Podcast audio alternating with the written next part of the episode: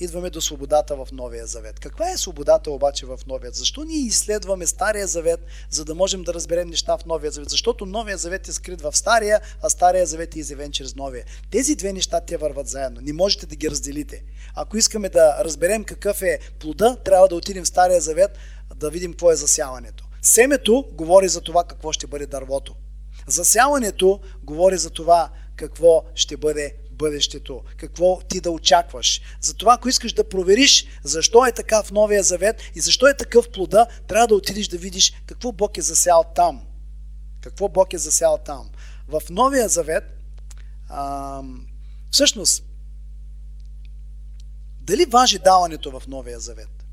Дали изобщо трябва християните по някакъв начин да правят милостиня, да отделят от средствата си или да дават. Не беше ли това само в Стария завет? Нали? В Новия завет е завет на свободата. Сега, свобода и свободия са две различни неща. Съгласни ли сте?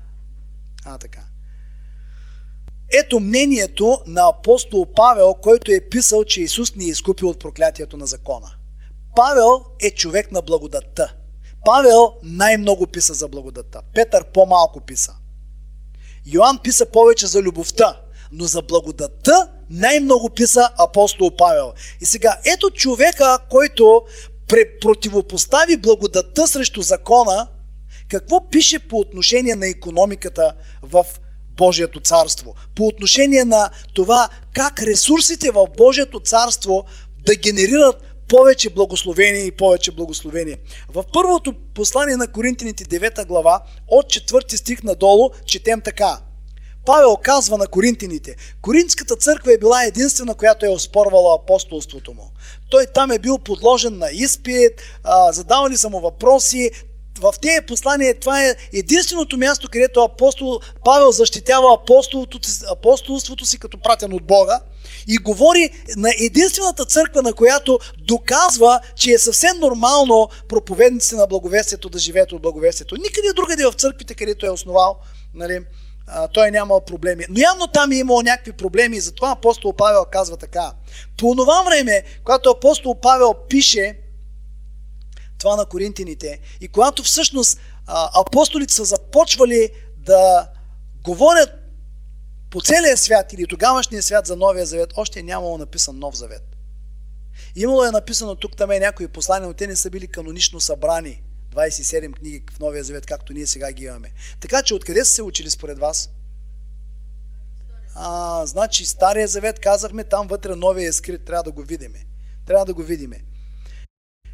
Нямаме ли право да едем и да пием за сметка на църквите? Нямаме ли право и ние, както другите апостоли и братята на Господа и Кифа, да водим жена от сестрите? Или само аз и Върнава нямаме право да не работим за прехраната си? Кой войник служи някога на свои разноски? Кой насажда лозе и не еде от плода му? Или кой пасе стадо и не еде от млякото на стадото? По-човешки ли говоря това? И вижте сега 8 стих на 1 Коринтини 9 глава. По-човешки ли говоря това или не казва същото и законът? А. Странно, защо Павел, който е писал срещу закона, се позовава тук на закона?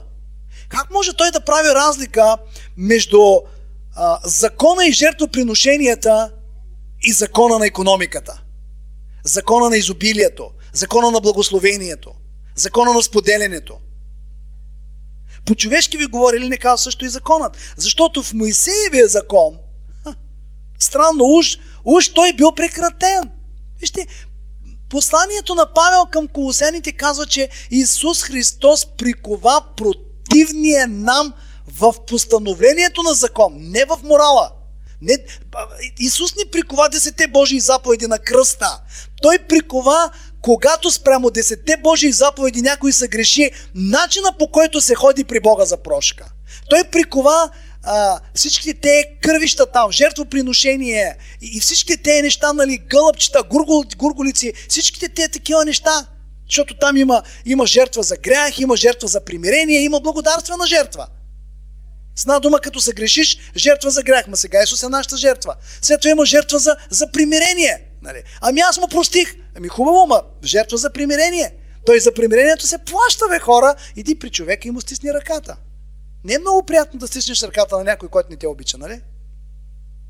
Така че апостол Павел говори, че Моисеевия закон е писано да не обвързваш устата на вола, когато вършее. И той казва, за воловете ли тук се грижи Бог? Или го казва несъмнено заради нас? Значи тогава това, което е било писано да не обвързваш устата на вола, който върше, е било за всъщност свещенството. И Библията казва така. Да, заради нас е писано това, защото който оре с надежда трябва да оре и който върше трябва да върше с надежда, че ще участва в плода. Тоест истински плод има тогава, когато Божието отива при Бога. Ако ние, казва, сме посяли у вас духовното, голямо нещо ли е, ако поженем във вас телесното? Опа, за какво говорихме ние? Че всъщност, нали, свещениците посяват в народа духовното, а народа, който е добре духовно изправен е добре с Бога, той работи, Бог ги благославя и по пътя на благословението и на изобилието те отиват след това и благославят свещенството. С една дума апостол Павел казва, ние засяваме във вас духовното, вие засявате в нас материалното. И така небето и земята са свързани по правилния начин. Всъщност Божия народ е свързан по правилния начин. Днеска, айде предварително ще ви го кажа, днеска на мястото на левитските градове Бог е направил църкви във всеки, във всеки град. Това е хора. Няма вече градове на левити в Израел, защото свещенство по Стария завет е свършило. Новозаветното свещенство е църкви, църкви, където вярващите да се събират и там да се носят благословенията на Бога, защото в тези църкви има свещенство. И, и тези църкви са символ на тези градове на левити, когато ние се събираме заедно, за да може, ако някой е престъпник, да дойде тук и да се спаси. Къде си изпращаше престъпника Господ да живее? В градовете на левитите.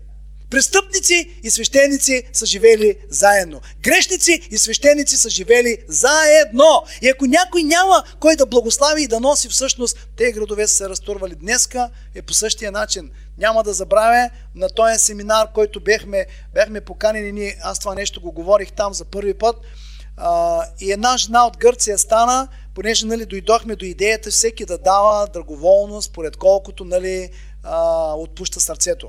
И тя нямаше търпение там да дига ръка, да, да каже, искам да кажа нещо. И аз си дадах възможност, тя каза, виж какво, пасторе, стига с тези стихове, нали, всеки да дава колкото, нали, Бог му е вложил в сърцето или колкото има в сърцето, защото вика, аз ходя в една гръцка църква и там вика са против даването, всеки дава колкото, нали, иска в сърцето си и в момента казва църквата е пред затваряне, няма ресурси.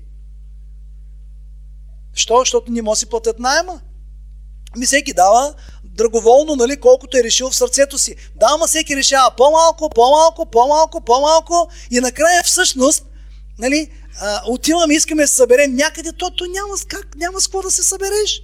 Защото всеки е станал скранзорин. Всеки скранзе. Ама иначе устата му зее.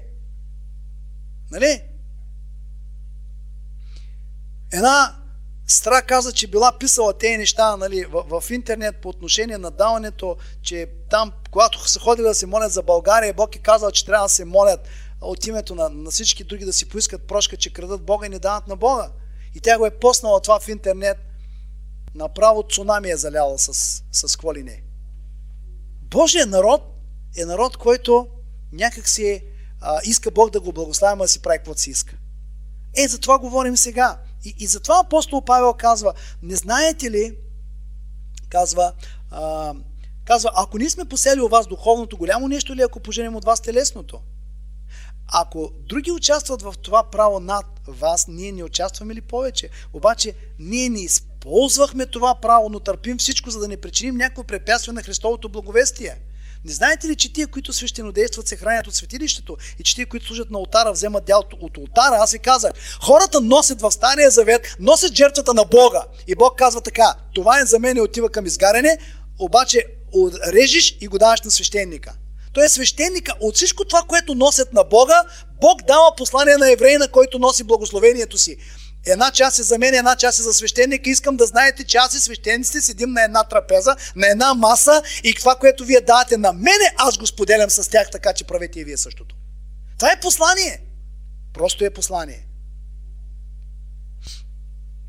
И Павел казва, Да, ние работихме.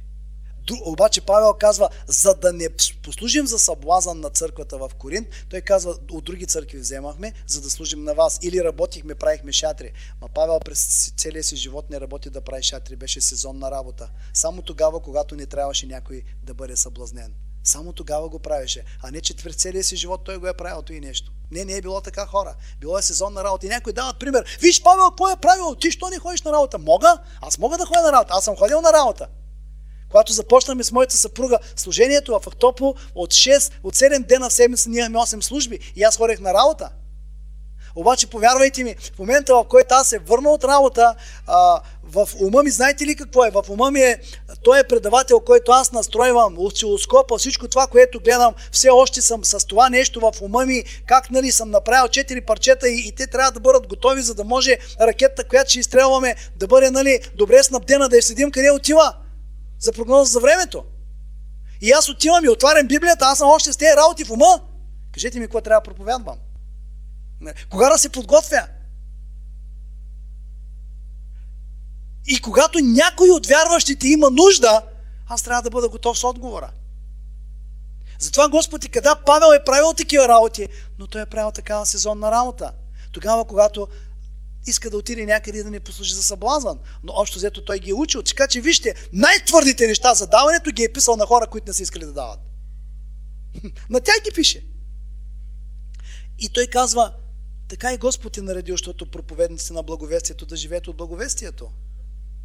Ако Бог в Стария Завет дава идеята на евреите, това, което вие давате на мен, аз господен с моя свещеник, може ли моят свещеник да бъде и твой свещеник?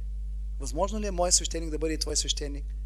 И аз разбрах, че хора, които не искат да дават, те са против начина по който Бог си е организирал економически царството. Те са против Божия ред вътре в царството. Силни думи казваш, да, така е. Така че защо Павел дава пример с закона, като иска да обясни задаването? Защото това е различно от оправданието. Хора, даването и оправданието. Даването и оправданието са две различни неща.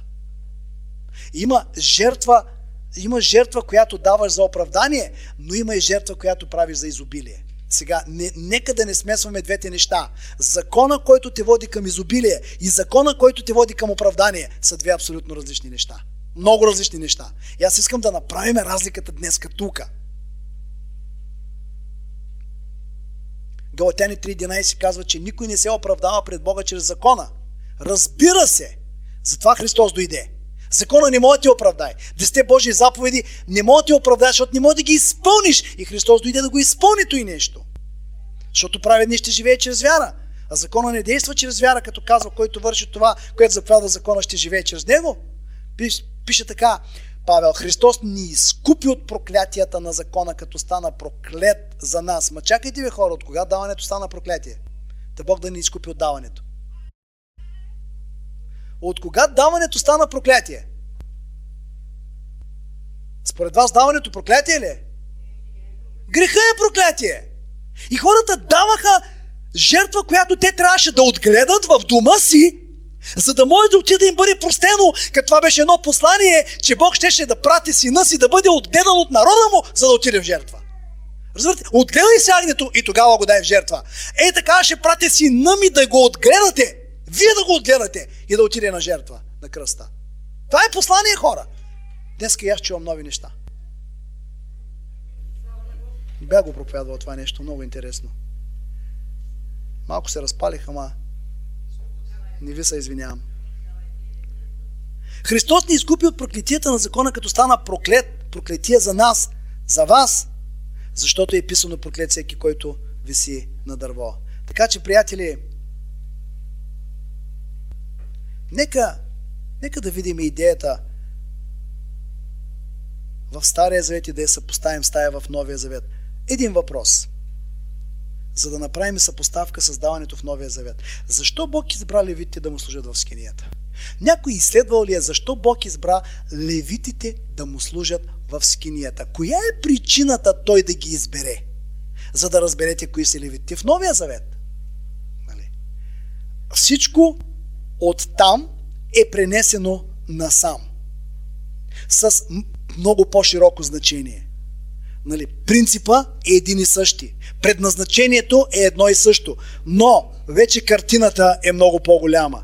Вижте, според изход 32 глава, отговарям ви на въпроса, защо Бог избра левитите да му служат в скинията? Защо не избра Ровимовото племе? Това е другия въпрос, на който ще ви отговоря. Според изход 32 глава, при идолопоклонството с лееното теле, направено от израелтяните, помните ли, когато Моисей отиде да получава плочите? Само левийците не участваха в това и левитите тогава убиха 3000 души, заставайки на страната на Моисей. Цялото племе левити не участва в идолопоклонството. Противопостави се и когато Моисей казва убийте всеки ближния си, който е тръгнал след това теле, левитите бяха единствените, които всъщност убиха идолопоклонниците. А според историята, преразказана от Моисей във Второзакорие, 10 глава пък, той казва, това е причината Бог да ги избере за негово наследство, да станат свещеници и служители и да ги пръсне по цялата държава да живеят в градове. Защото той искаше тая ревност за Господа да бъде пръсната по цялата държава и ги направи да живеят 48 града, за да имат среща с свещенството по пътя на свещенство да има или левитите да имат а, вземане, даване по пътя на даването на народа към тях, за да може народа да се среща с ревността за Господа. Народа да се среща с нали, свещенството и съзнанието за Господа. Така че, ето ви първа причина. Нали, казах ви защо те са били избрани за свещеници. Ето ви първа причина. Първа причина, защо Бог иска да има свещенство, което всъщност църквата да благослави и Божия народ да благослави. Първа причина. За да не, напад, за да не падне Божия гняв върху народа, ако неправилно се приближават до Бога. Разбирате ли, че свещенството пази хората, пази хората да не се приближават при Бога неправилно. Или ако се приближават при Бога неправилно, тогава нещата имат лоши последствия. Така, хайде сега. Помните ли Божият ковчег, който трябваше да бъде в Ерусалим? Давид каза, искам да занеса Божия ковчег в Ерусалим. И го сложиха на една волска кола и колата се разклати и имаше там един, който допря Божия ковчег. Помните ли кой беше той?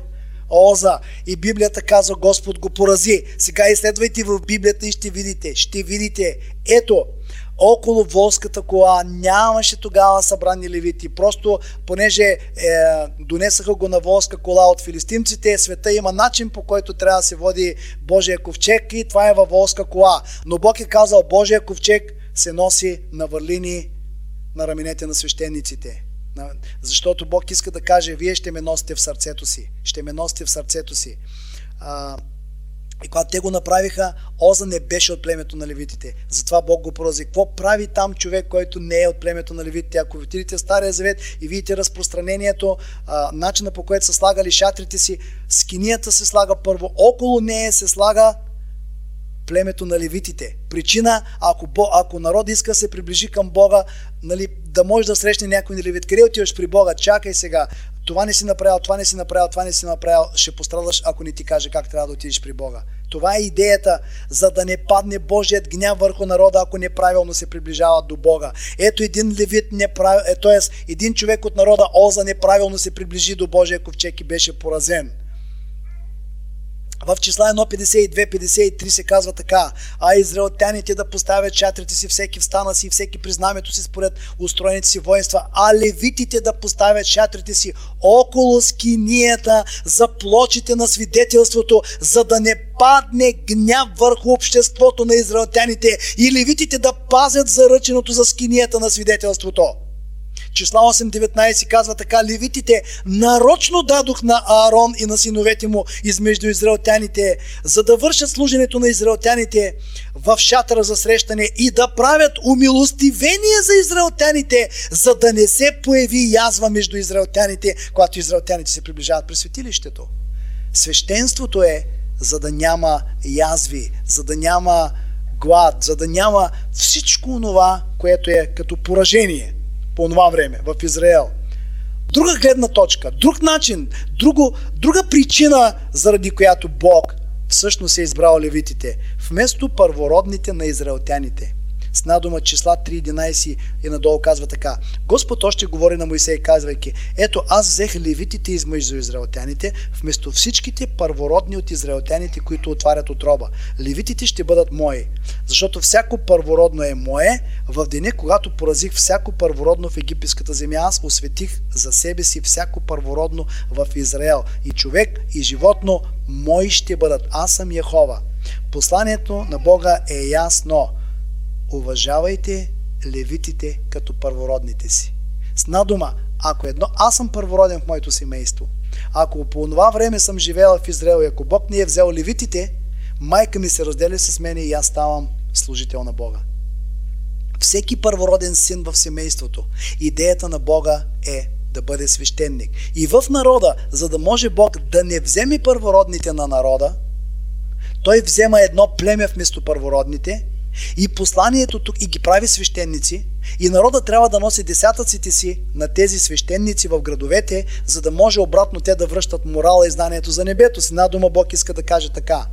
Носете десятъците в, те, в тези а, нали, градове и изчитайте, че всички свещеници там, които са все едно, един от тях е вашия първороден. И аз имам един въпрос. Имам един въпрос. Интересен въпрос. Много интересен въпрос. Вачка,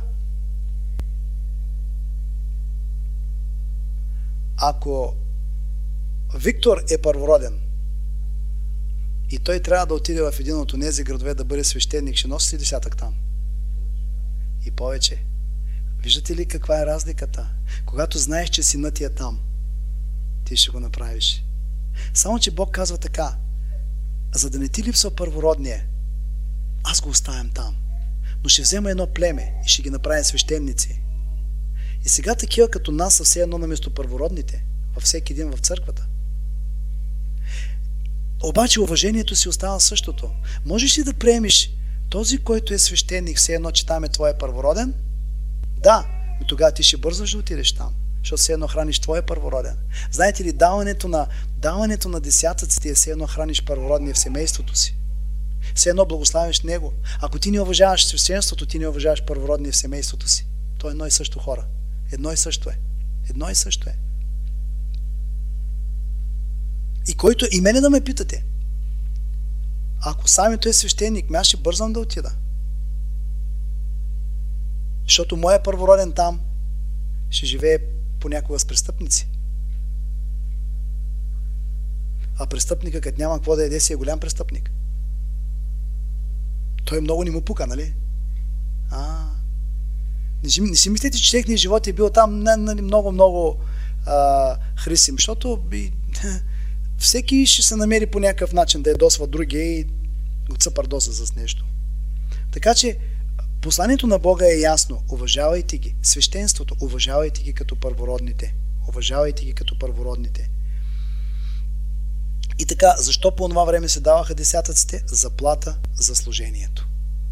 Заплата за служението. С една дума, Божия народ казва на свещеника така, давам ти от себе си, за да имаш време с Бога, за да мога, когато и да дойда, да служиш в живота ми. Числа 18 глава казва така, на левийците, ето аз давам в наследство всичките десятъци в Израел, заради службата, която вършат. Службата в шатъра за срещане. Израелтяните да не пристъпят вече при шатъра за срещане, да не би да се натоварят с грехи да измрат, но левитите да вършат службата в шатъра за срещане и те да носят виновността си. Ха! Вечен закон ще бъде във всичките ви поколения. Да нямат те наследство между израелтяните. Защото десятъците, които израелтяните принасят за възвишаем принос Господу, давам в наследство на левитите. Затова рекох за тях, те да нямат наследство между израелтяните. И 31 стих казва, можете да го едете на всяко място, вие домочадията ви, защото това ви е заплата за служенето ви в шатъра за среща. Не. С надума те са носили греховността на народа, т.е. вината на народа. Ако някой не знае и не разбира, левита има отговорност. Защо? Защото ни му е казал.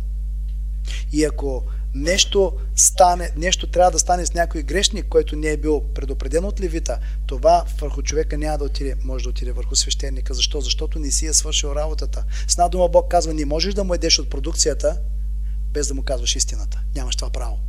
Ако не му кажеш истината, него няма да го накаже, тебе ще накаже. Ти ще понесеш удара. Те носят виновността. Свещенството носи виновност. Коя е тая виновност? Ако не казват истината, народа няма да страда, свещеника ще страда. Свещеника ще страда. В Новия Завет, кои са левитите? Кои са левитите? Идваме пак до Новия Завет. Ето ви в четвърта глава от Ефесяните. Ефесяните четвърта глава от 11 стих. Не си мислете, че в Новия Завет няма свещенство. Има свещенство. Казах ви и предните пъти. Има свещеници и свещеници. Идеята на Стария Завет е целият Израел да са свещеници и да свещенодействат на другите народи за Божията слава. Но освен, че целият народ иска, Бог искаше те да бъдат свещеници, Бог сложи свещеност вътре в самата държава, което е гръбнака и опората на държавата. И измисли начин по който нали, тези хора да живеят, приемайки от народа благословението да връщат от Бог чрез тях нали, благословението на небето. Да става това колело на живота. Ами в Новия Завет е по същия начин. Библията казва, че ние сме царство от свещеници. След малко ще ви го прочета.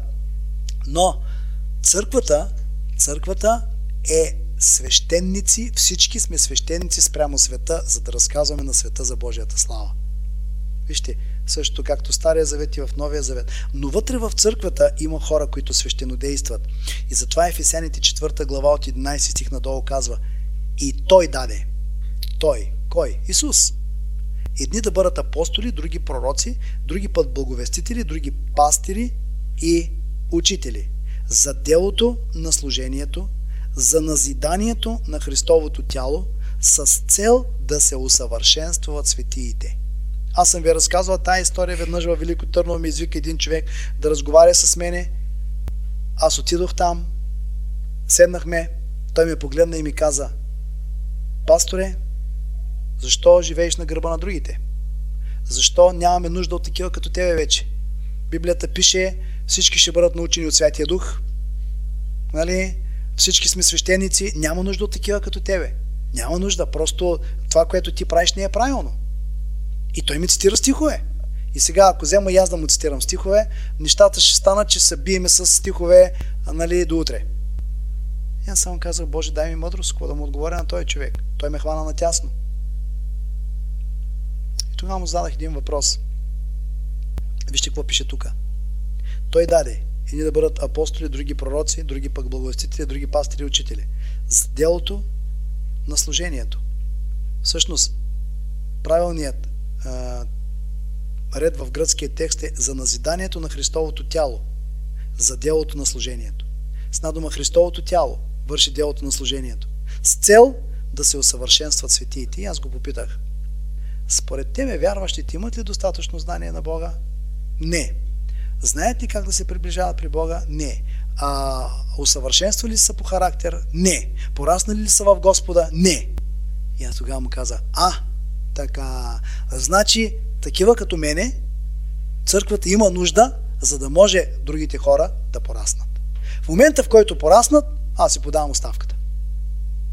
Но докато пораснат, нали, има нужда от апостоли, има нужда от пастири, има нужда от учители, има нужда от евангелизатори, пророци и така нататък. Защото тук какво е усъвършенството? Какво усъвършенство? С цел да се усъвършенства светите в по? Докато всички достигнем в единство на вярата. Аз го питах, има ли единство?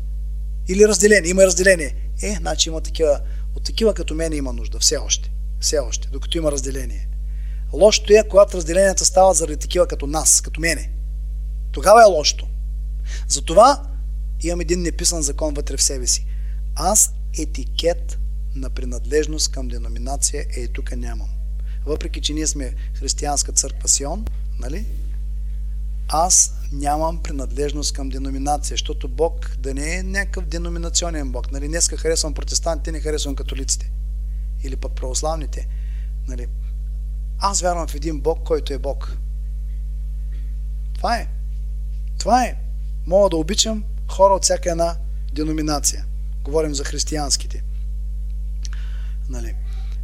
И Библията казва, докато всички достигнем в единство на вярата и на познаването на Божия Син, в пълното мъжество, в мярката на ръста на Христовата пълнота. Другото нещо, за да не бъдем вече деца блъскани и завличани от всеки вятър на учение. Какво прави свещенството в църквата? Свещенството в църквата те пази да не бъдеш завлечен от друго учение. Защо? Защото те копаят и те дълбаят. И могат да разпознаят някой, който носи чуждо учение. Чуждо учение. Такива сме. Аз съм откривал хора с други учения, с чужди учения. И съм им казвал той нещо. За да не бъдем вече деца блъскани, завличани от всеки вятър на учение чрез човешка заблуда в лукавство по измамителни хитрости, но действащи истинно в любов да пораснем по всичко в Него, който е главата Христос. Всъщност свещенството изобразява главата Христос в църквата, защото ние сме тялото. Ние трябва да познаваме кой е главата. Тоест, накрая, накрая ще завърша последния начин. Понеже говорим за даването, за цялата тая, всичкото това колело на живота, нали, аз и предния път ви разказах, нали, имам, имам не малко истории, които, които мога да ви разказвам и да ви разказвам и да, да ви разказвам като, като човек, нали, който, а, който съм ги получавал, защото съм имал молитвено време и съм стоял пред Господа и Той ми ги е давал и е ставало така, че на следващия ден идват хора, които направо си ползват на готово това, което Господ ми е дал. Нали? Просто а, няма да забравя, когато Бог ми даде какво е значението на Акелдама на чужди езици, аз го изследвах и се оказа, че нали, а, Бог по този начин предпази едно училище в него да не влязат пари, които са от рекет, пари, които са от а, насилие по този начин, защото Акелдаме означава кръвна нива и това е нивата, с която купиха а, в стария, в новия, т.е. В, да, в новия завет, след, след като Исус Христос беше продаден за 30 сребърника и свещениците върнаха на Юда 30 сребърника, той отиде и се обеси, след това ги взеха и каза, купиха а, нали, една нива и я нарекаха Акелдама кръвната нива, защото е цена платена за кръв и те казаха, не можем да ги използваме в храма тези пари. И аз изследвах нали, от чуждите езици, от молитвата, всичко изказах, да, Господи, нали, много интересно откровение ми даваш, значи аз като пастор не трябва, счетах си така, аз като пастор не трябва да приемам пари, които са от рекет, които са от насилие и убийство в църквата, защото ще вкарам вътре Божието тяло проклетия. И не се дълго една жена ме намери и каза така и така, нали, а, иска да дадат едни пари, ама, ама човека, който иска да ги даде, каза, че са леко такива пър, кървави пари, изсапани с кръв. И аз веднага свързах нещата и казах, опа, я виж какво пише тук. И те пари ни влязаха в училището и децата ни бяха под проклетия. Казвам ви, е, знаете ли колко такива случаи имам? Защо? Защото ти имаш времето. Моето време е платено от хора, които дават. И ако аз, а какво правя аз? Аз вече го давам, аз плащам пред Господа състоянието, защото имам възможност и Бог ми се отплаща с откровението, от които църквата има нужда. И така ние растем, и аз расте, и вие растете. Нали, вие сте моето благословение, аз съм вашето благословение. Разбира се, че всичко идва от Господа, защото какво благословение ще бъдете вие, ако Бог не ме благослови, какво благословение ще бъда аз, ако Бог не ме благослови. Всичко идва от Господа, но Той е направил как земята да се свързва с небето и небето да се свързва с земята, защото за Него всичко това е едно. Сатана направи така, че чрез греха земята да се отдели от небето. Земята да бъде друга. Той, той пося греха Греха порасна, поникна и стана, разруши се връзката между земното и небесното. И тогава идеята беше Исус Христос да дойде и да възстанови връзката между земните и между небесните неща отново. И сега отново земята и небето е правилно свързана. Така че ето ви някои умни, мъдри неща, които Бог ми даде и аз си ги записах. По отношение на даването, нали? по отношение на носенето в Божието царство. Какво можеш да носиш? Всичко от произведенията си. Ако искаш, давай средства, ако искаш, давай а, в натура там зеленчуци или плодове. Няма значение. Ти, ти избираш какво да бъде, обаче, когато ходиш при Бога, Библията казва, нали, че Бог гледа ръцете ни. Освен, че гледа сърцето ни, гледа и ръцете ни. Значи Бог прави така, че между сърцето и между ръцете не, не прави много разлика. А, ето ви, ето ви нещо за даването. Когато даваш, показваш на Бог, че искаш Неговото царство да е организирано отвътре. Тоест ти държиш на тази организация да си има свещенство. Да си има свещенство. В противен случай, някой може да е свещеник, обаче пастора му е на работа до 6 часа и му звъни в 4. Пасторе, много зле нещо стана в семейството, можеш да дойдеш. Ми в момента съм на работа, ще дойда след 6. Или пък пастор ще каже, ми ще трябва първо да се взема детето, нали? И тогава ще дода. И, и после другия нали, да каже, о, той сега ще ходи си взема детето, аз имам нужда. Ми, няма как. Той също е отговорен към семейството си. Нали? И тогава към другите семейства. Аз веднъж казах на един човек, ако ние, нашите деца, мимито и самито, ако те знаят, че ние даваме повече да благославяме други деца, отколкото семейството и тях, ние ще се развалим семейството. А понякога какво се получава? Хора в църквата дават много повече на други места. Всъщност, а това е нашето семейство, всъщност те дават послание, че не си обичат семейството и по този начин а, нали, а, нещата са нестабилни. Не, че хората там нямат нужда. Разбира се, че имат нужда. Разбира се. Но аз говоря за, за това а, как нали, църквата е като едно семейство, как организацията в семейството, принципите в семейството са същите като, нали, да ги сложим като организация и принципите в църквата. Ние се грижиме в семей, за семейството. Ние носим ресурси. А, ние, ние генерираме ресурси там, що искаме всички да бъдат здрави и благословени. По същия начин е семейството църква. Когато даваш, показваш, че искаш някой да те държи отговорен за постъпките ти. М-м, значи, когато в Стария Завет евреите отидат създаването в тези левитски градове, нали, по този начин казват, да, ние уважаваме свещенството, ние сме готови да приемеме от вас моралните стандарти на небето. По този начин те казват, аз искам ти да живееш и да ми върнеш жеста, да ми кажеш в какво съм добър и в какво не съм добър. Тоест, когато даваш, ти показваш, че искаш някой да те държи отговорен за постъпките ти. Когато някой е сърдит на някой, примерно вярваш, който е сърдит на, на пастора си, спира да дава. Много такива случаи има. Не казвам, че всички са такива. Има някои, които си продължават да дават. Защото знаят, че дават на Господа. Нещата са свързани хора. Когато даваш, показваш, че искаш земният ти живот да е свързан с небето. Ма земният ми живот пак мога да бъде свързан с небето. На какво ниво? Не е това. На нивото, до където расте житото. Оттам нагоре, като ни повдигаш нагоре, като ни правиш приноси, как да бъде свързано? Аз мога да бъда свързан с небето и без да давам. Може, ма какво ще получаваш? Какво ще получаваш? Когато даваш, показваш, че искаш здрави семейни ценности и знания за Бог. Здрави семейни ценности. Здрави семейни ценности. Даването е свързвано, свързано с изграждането на семейните ценности. Когато даваш, показваш, че поддържаш връзката между земята и небето, свързваш видимото и невидимото и естественото с свръх естественото. Казахме, небето дава надолу, земята връща жеста нагоре. С една дума, Бог отгоре те благославя, ти връщаш жеста като благодарност нагоре, чрез даването. В противен случай, ако ти не издигаш нищо нагоре, идва се само благословението отдолу. И сега пак идваме до семейните ценности. Родители, родители, чуйте ме добре. Според вас, дете, което ние възпитаваме, само да му даваме, без да изискваме нищо от него, какво ще бъде това дете? Консуматор. Някой каза егоист.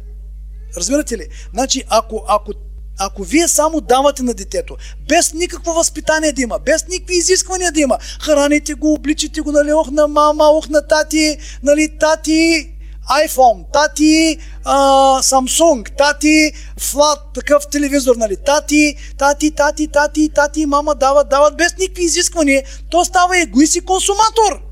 Тоест, ще имаме личност, която няма да е възпитана в правилни и неправилни неща. Така ли? Е, ако Господ отгоре само дава, дава, дава, без да има изисквания, какви деца ще възпита? Егоисти и консуматори. Съжалявам, обаче в църквата има много егоисти и консуматори. Обичат да приемат, но не обичат да връщат жеста. Тъй, че ето, когато даваш, показваш, че поддържаш връзката между земята и небето, свързваш видимото с невидимото и естествено с, естественото с свръхестественото. Тоест, небето дава надолу, когато земята връща жеста нагоре. По този начин Бог е казал, нали, аз слизам надолу за благословение и вече ти благослових. Аз приех благословението и ти връщам благодарността и жеста. И там някъде, там някъде става срещата. Къде? На ултара. На ултара. Срещата е на ултара. Ултара е връзка между земното и небесното. Бог говори там, човек приема, човек търси Бога там, нали, дава на Бога и така нататък. А, когато не го правим това нещо, ние показваме, че когато не даваме на Бога, всъщност ние му показваме, нали, аз вярвам в тебе, но искам да съм си егоист. Аз съм християнин егоист, Боже, и, и си го харесвам. Да, обаче Бог не го харесва той. Даването те отлепе от земното и те свързва с небесното и е лек срещу сребролюбието. Даването те отлепе от земното и те свързва с небесното и е лек срещу какво? Сребролюбието. Хора, не се предавайте в даването. Няма как последното съживление да стане без организиране отвътре църква, без финанси, време за Бога и грижа за новите хора. Грижа за новите хора. Пак ви казвам, грижа за новите хора. Затова апостол Павел на едно място казва, нали, който, да, който дава, да дава на драго сърце, без да го принуждават другите сега. За какво ви ги давам тези знания?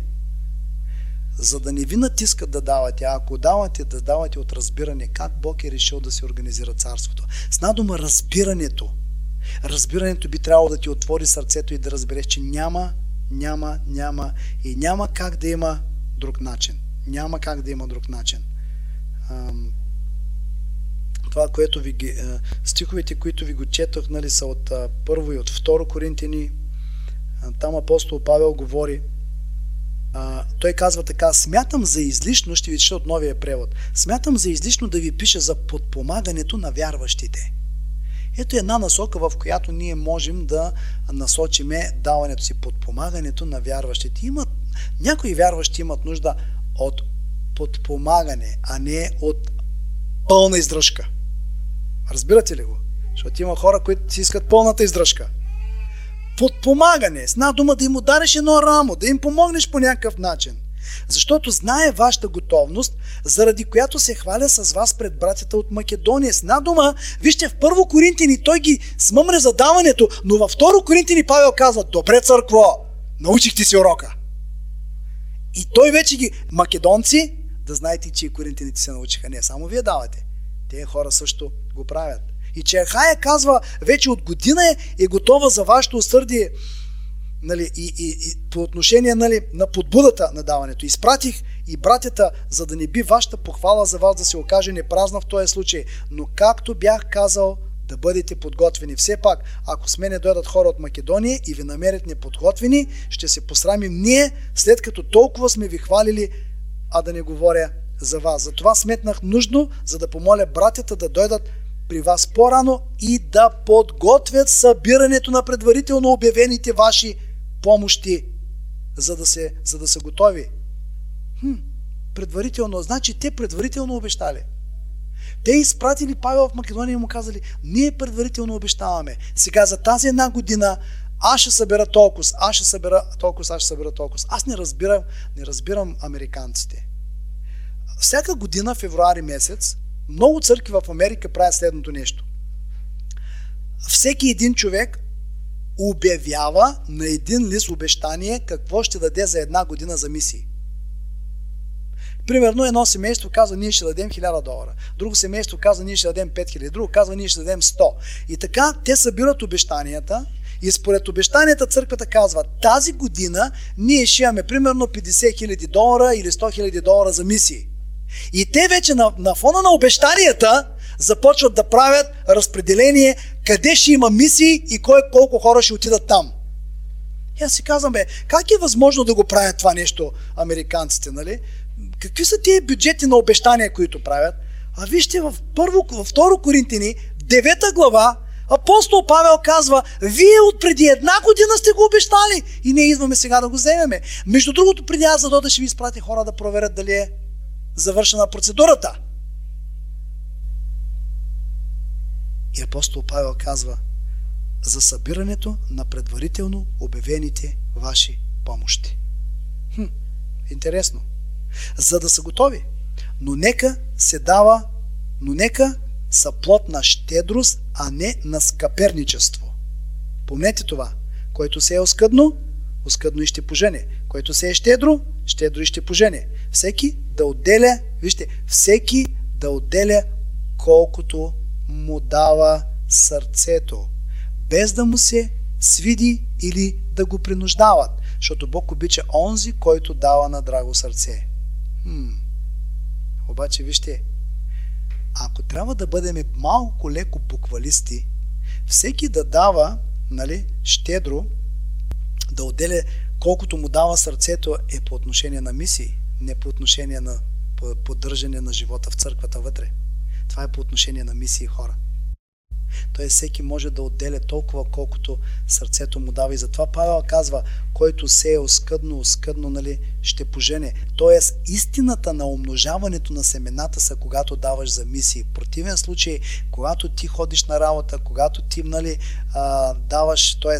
да, и си вземаш заплатата и даваш в църквата като десятък, това е крадец да не ти краде продукцията, това е, нали, а, да не те уволнят, това е сигурност за работното ти място, сигурност на ограда, която Бог ти пази твоите собствени благословения, а, да си ги получиш, нали, и, и да не стане така, че да останеш на, на сухо. Но ако искаш умножение на ресурсите си, ако искаш умножение на заплатата си, мисии, помощи, бедните, това са неща, за които Бог, Бог говори.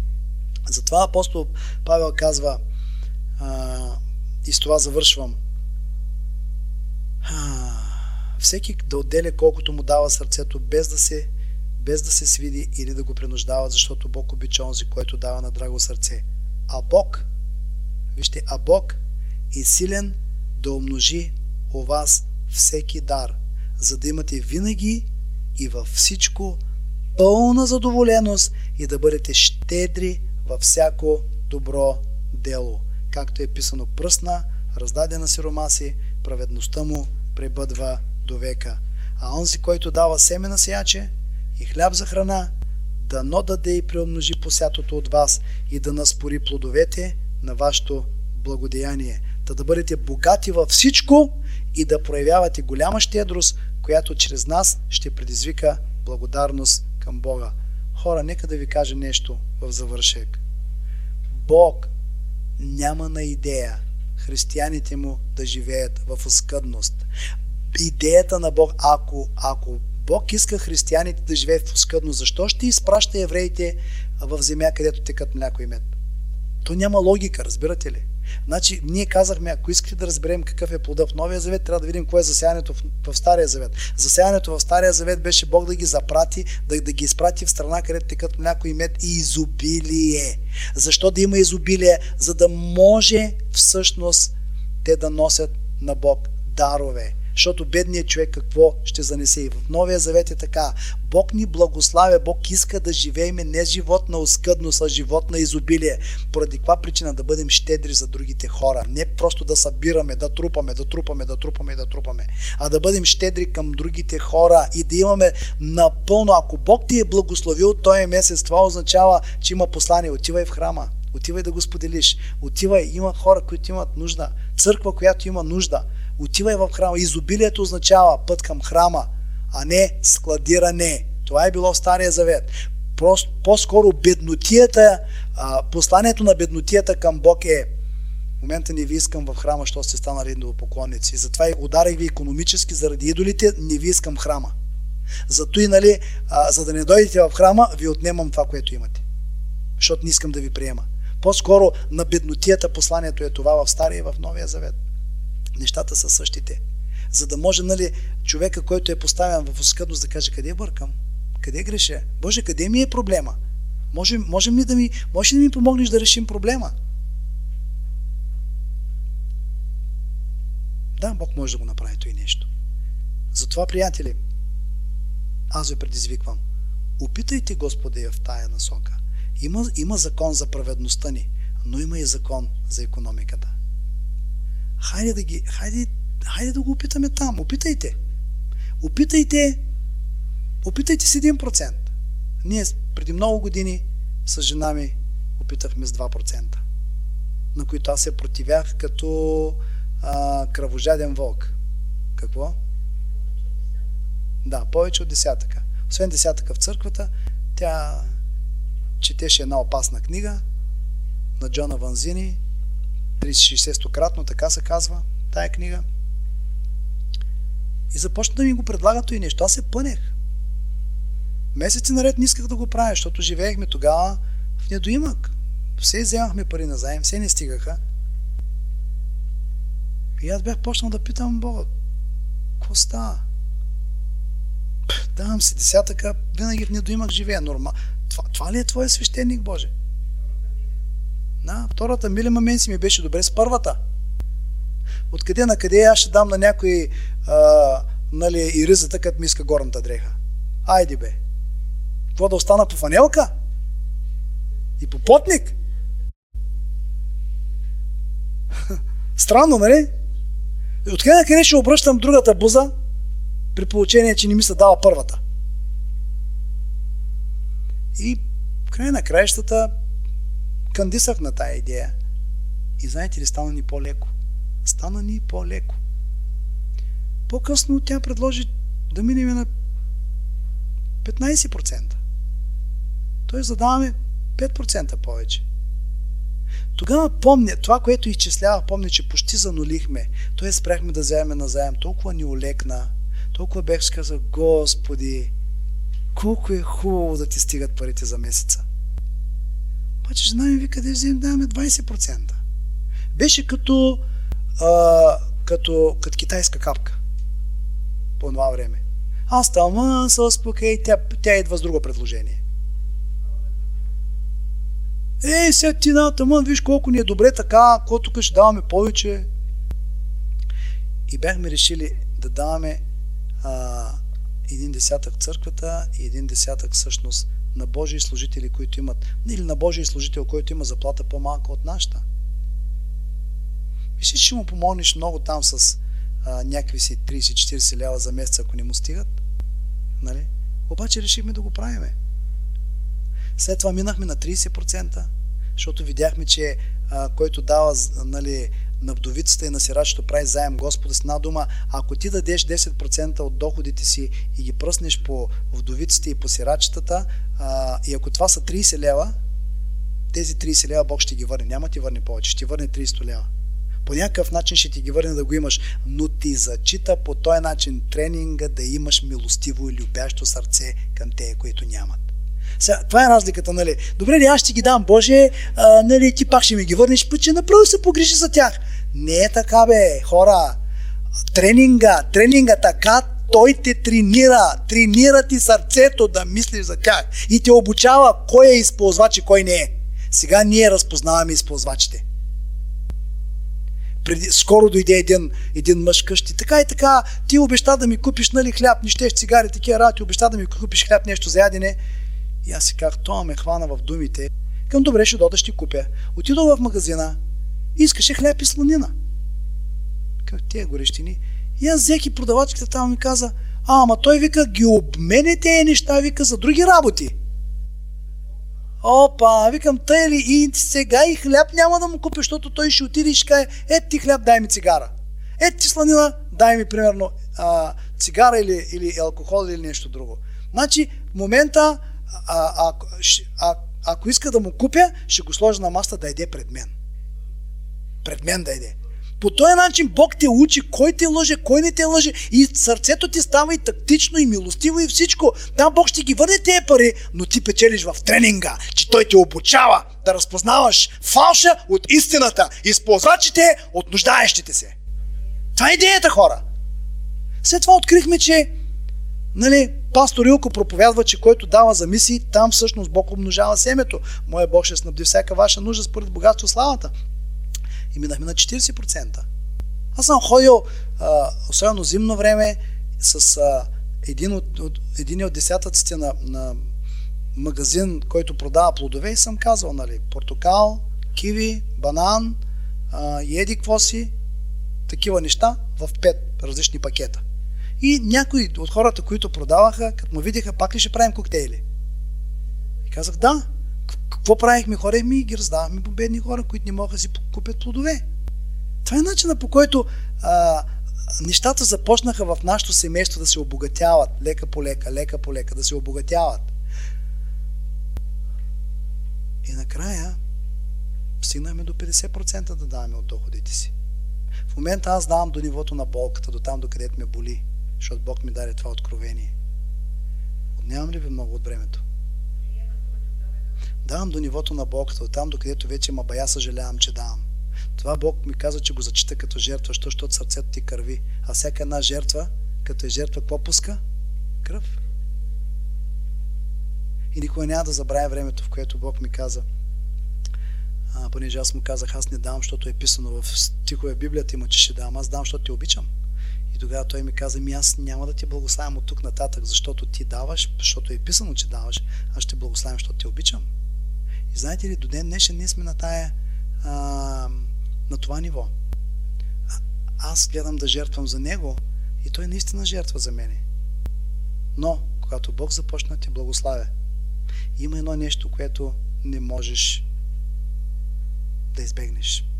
Да ви кажа ли кое е? Искате ли да ви кажа кое е? Се радвам, че се запише.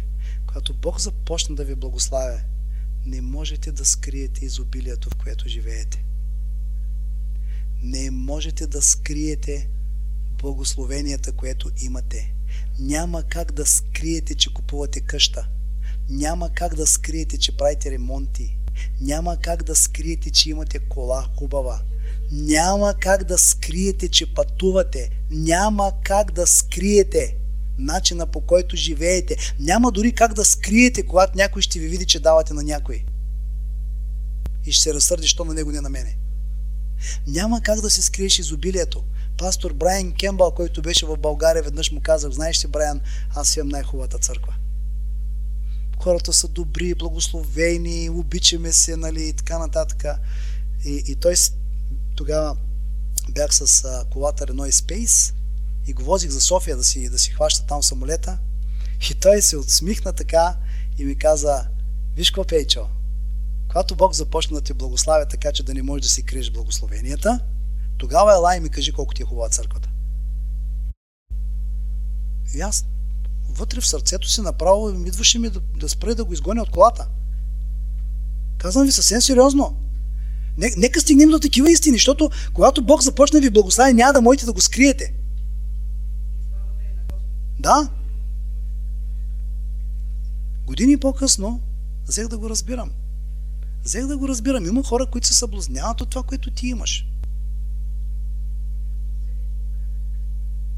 Ми, какво да направим? Библията казва, че нали, за всяко успешно дело, това е Еклисиас го казва, за всяко успешно дело, за всичко успешно, което човек прави по слънцето, спечелва зависта на ближния. А друг стих казва, кой може да устои срещу зависта?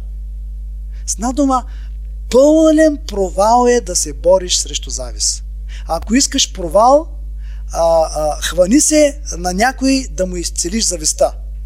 Още от сега ти казвам, няма да успееш. Това само Господ. Зависта се изцелява само когато човек започне да става щедър. Зависта не се изцелява от това да имаш повече приходи. Хора, зависта не се изцелява от това да имаш повече приходи. Зависта не се изцелява от това на един да му даваш повече отколкото на други. Зависта се изцелява по два начина. Когато този е завистлив, да вижда как някой е по-благословен от него за една и съща работа. Според притчата на Исус. Различно часове време на, на нивата, обаче всички получават еднакво и то, с който не е работил, казва, а, откъде на къде? Аз имам 10 лева надник или примерно 100 лева надник за 8 часов работен ден, а он един час ми работи 100 лева. И според тая притча, Бог каза, че началника, шефа, работодателя е плащал видимо на всички да видят, да видят кой колко получава. Защо? За да изцели завис.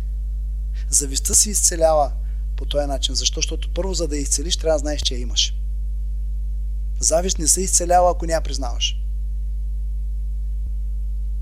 Ако ти завиждаш на това, че някой е по-благословен, по всяка вероятност се нуждаем от изцеление. Така че, приятели, това е нашата история в много, много, много краткия и вариант. В много краткия и вариант.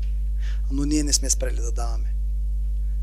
В момента ние даваме в църквата, даваме на Божии служители, благославяме мисии, даваме на бедни хора и на сираци. В момента ние това правим и ние не искаме да спрем да го правим. За нищо на света не слизам на 10%. За нищо на света. Това, това не е Божия стандарт, това не е Божия начин. Но в началото ни беше много трудно. Аз не можех да се пречупене жена ми. Аз. Считах и, че не е много духовна. Бях такъв за десетозаконник. Край. И оттам нататък, нали, липсваше ми щедростта. Знаете ли коя беше друга моя слабост? Не можех да приемам в началото. Ако някой иска да дойде да ме благослави, не можех да приемам.